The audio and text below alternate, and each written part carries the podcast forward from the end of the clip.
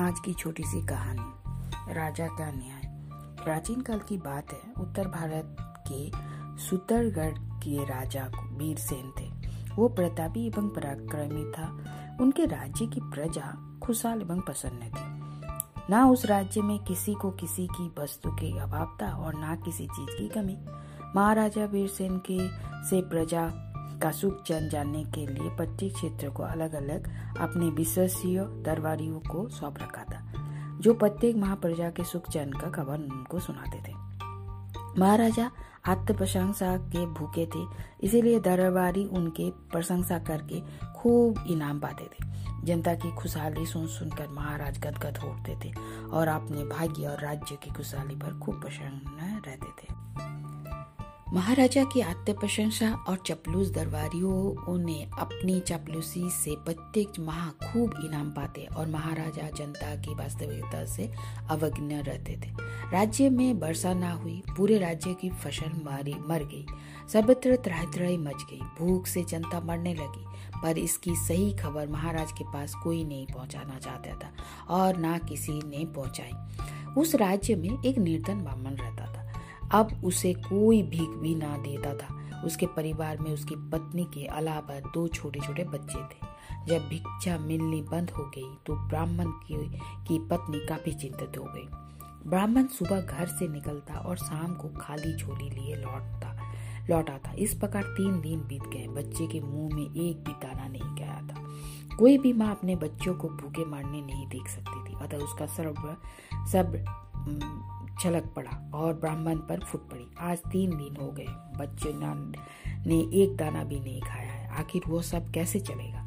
पर मैं क्या करूँ? मैं तो रोज सवेरे घर से निकलता हूँ, दरवाजे दरवाजे गुजर, गुहार लगाता हूँ, थक जाता हूँ, पर कोई भी एक मुट्ठी अनाज नहीं देता, ब्राह्मण ने कहा। मैं अपनी आँखों के सामने बच्चों को भूख से मरते नहीं देख सकती। आखिर तुम इन बच्चों के पिता हो। तुम्हें कुछ ना कुछ तो करना ही होगा। अन्यथा वो राज्य छोड़कर हमें लोग अन्यत्र चले जाते हैं। ब्राह्मण की पत्नी ने कहा, तुम्हारा विचार तो सही है, पर खाली पेट एक कदम भी चला नहीं जाएगा। ब्राह्मण ने जवाब दिया तो भूख से मेरे बच्चे तड़प तड़प कर मर जाएँगे। ब्राह्मण की पत्नी ने कहा, आखिर मैं क्या कर सकता हूँ ब्राह्मण ने अधीर होकर कहा, कुछ भी करो, बच्चों के पेट में अन्न तो डालना ही होगा, ब्राह्मण की पत्नी से सर तेज हो गया। मैं तो क्या चोरी करूँ? होकर ब्राह्मण ने कहा हाँ चोरी ही करो। मांगने से पेट ना भरे तो बच्चों के लिए ज़िंदा रखने के लिए वही करो। ब्राह्मण की पत्नी ने चीख पड़ी। ब्राह्मण ने करवटे बदलते हुए रात बिताई और बड़े सवेरे कंधे पर एक झोला रखकर निकल पड़ा। सर्दी का मौसम था। एक जगह पर ब्राह्मण ने देखा कि चार लोग आग के अलाव के पास बैठ कर आग सेक रहे थे। ब्राह्मण भी बैठ गया। सभी लोग आपस में अकाल और गरीबी के बारे में बात कर रहे थे। एक व्यक्ति बोला, हम लोग अकाल से तड़प कर रह रहे हैं और महाराज के आदमी मज़े से हलवा पूरी खा रहे हैं। राजा के खजाने में अनमोल रत्न भरे है भंडारे में अनाजों का ढेर है। भला उन्हें किस बात की कमी है? दूसरा व्यक्ति बोला, जब महाराज के पास इतना अन्न धन है तो हम लोगों में बांट कर क्यों नहीं देते? तीसरा व्यक्ति ने कहा, राजा के चपलूस दरबारी उन्हें वास्तविकता से परिचित ही नहीं कराते। और तो और महाराज ने, महाराज से किसी भी प्रकार को मिलने ही नहीं देते। पहले व्यक्ति ने कहा, ब्राह्मण जो काफ़ी देर से सुन रहा था, बोला जब महाराज के भंडारे में इतना अनाज भरा है तो निर्धनों में बांट देते तो कितना पुण्य मिलता।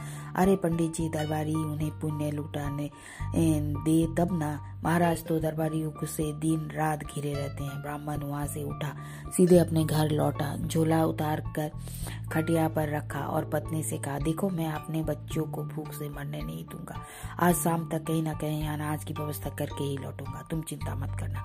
तरह तरह के विचारों से विचरित सोचता महा वो राजमहल की ओर चल पड़ा। राजमहल तक पहुँचते पहुँचते रात हुई हुई। वो एक बगीचे में रुका। जब रात गहरी हो गई तो वो राजमहल के खजाने की ओर चल पड़ा। तब तक सारे पहरेदार सो गए थे।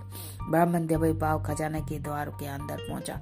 अंदर सोने चांदी के मोहरे तथा ऊँचे ऊँचे अनाजों के ढेर देखकर आँखें चौंक गई। ये ब्राह्मण ने फ़ौरन सिर की पगड़ी उतारी और फैला दी। उसमें अनाज बाँध कर वहाँ से चलता बना। संजोग से खजाने के अंदर जाते हुए और बाहर निकलते हुए किसी ने नहीं देखा। ढेर सारे अनाज देखकर ब्राह्मण की पत्नी खुशी से झूम उठी। उसने फ़ौरन खाना बनाया और बच्चों को खिलाया। पंडित जी भी थोड़ा बहुत खाकर सो गए, पर उनकी आँखों में नींद कोसों दूर थी। बार बार उनका मन धिकार रहा था। पंडित जी, तुमने सारी ज़िंदगी के पुण्य को खन भर में ही गवा दिया। तुम्हें इतना नीच काम नहीं करना चाहिए था।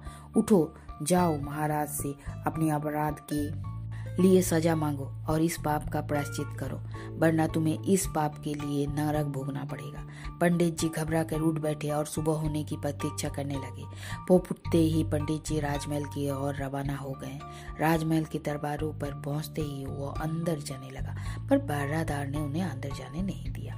रोक लिया ब्राह्मण ने बहुत अनुनय विनय किया, पर उन्हें अंदर जाने नहीं दिया गया। इसी बीच महाराज के कानों में उस गरीब ब्राह्मण की करुणा पुकार सुनाई दी। महाराज की आज्ञा से उन्हें अंदर जाने दिया गया। ब्राह्मण ने महाराज के चरण में झुक कर अपना अपराध कबूल करते हुए कहा कि महाराज मुझे सजा दे। महाराज ब्राह्मण की कथा सुनकर दंग रह गए कि मेरे राज्य में ब्राह्मण चोरी करने लगे हैं। प्रजा भूखमरी से मर रही है। उनकी मुझे कोई खबर नहीं है। वो उदास हो गए और लंबी सांस से वे लेते हुए बोले, पंडित जी, सजा मिलेगी, पर आपको नहीं, वो सजा मुझे मिलनी चाहिए। महाराज ने उसी वक्त अपने चपलूस दरबारियों को निकाल दिया और निर्णय लिया कि वो खुद घूम घूम कर प्रजा के सुख दुख की जानकारी लिया करेंगे। इस प्रकार एक ईमानदार व्यक्ति से पूरे राज्य की प्रजा सुखी हो गई। धन्यवाद।